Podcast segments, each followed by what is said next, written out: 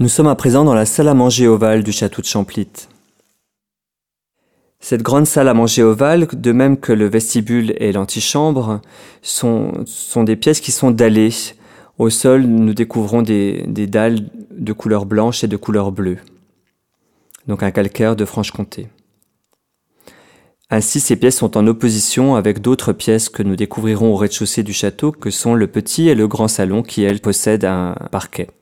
Au XVIIIe siècle, une salle à manger est une pièce qui vient d'apparaître euh, dans l'usage des châteaux et des, demeures, de l'aristocratie ou de la, ou de la grande bourgeoisie. En effet, jusqu'à Louis XIV, et avec le roi Louis XIV y compris, on décide de manger dans la haute aristocratie ou chez le roi, là où l'on a envie de manger, dans une pièce, une chambre, euh, une antichambre, une galerie, peu importe. Et c'est de là que vient l'expression française dresser la table, puisque littéralement on apporte des tréteaux et une planche, une nappe, et on dresse la table où l'on a envie.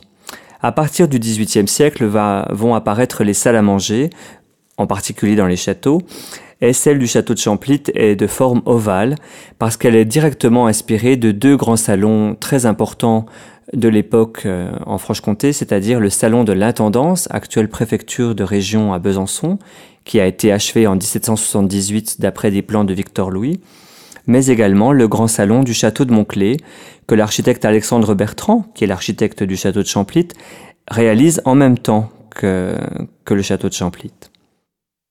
Donc cette forme ovale est une évocation, là encore, de l'Antiquité, notamment des temples de l'Antiquité, des temples ovales. La pièce est rythmée par huit arcades qui sont divisées en fait en deux groupes principalement de trois arcades. Trois arcades qui donnent accès au parterre, trois autres qui sont en face, et les deux dernières arcades qui sont en vis-à-vis l'une de l'autre et qui constituent l'enfilade des pièces, c'est-à-dire le passage de l'antichambre vers la salle à manger ovale, mais également de la salle à manger ovale vers le grand salon. Face aux trois arcades qui constituent les portes-fenêtres, se trouvent trois autres arcades qui possédaient l'une au centre le poêle qui réchauffait la pièce, poêle qui a aujourd'hui disparu, mais que l'inventaire révolutionnaire nous décrit comme étant un fourneau en pierre de Champlit. Et de part et d'autre de cette euh, niche du poêle, il y avait, euh, il y a toujours de superbes vases à l'antique qui sont ornés de serpents et ces vases reposent sur des consoles.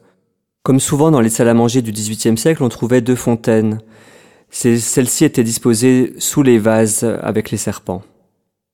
L'une était en marbre et l'autre était en plâtre.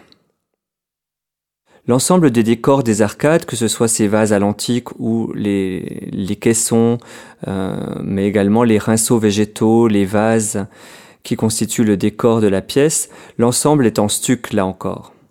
La fin du XVIIIe siècle est profondément inspirée par l'Antiquité grecque et romaine, et ce changement de goût s'est opéré au milieu du XVIIIe siècle lorsqu'on a redécouvert les villes de Pompéi et d'Herculanum.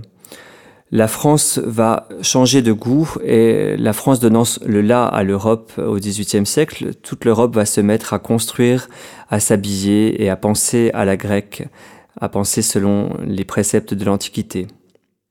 Grâce à l'inventaire révolutionnaire, nous pouvons comprendre comment était l'ameublement de la salle à manger.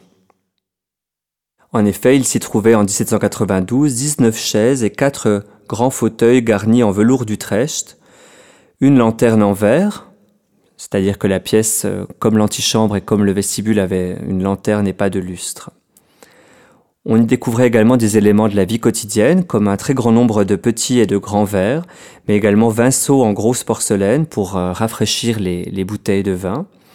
Également, trois grands rideaux en toile de coton et trois tables de jeu, ce qui permet de comprendre qu'en dehors des repas, la salle à manger permettait également d'être une salle de compagnie, une salle pour jouer.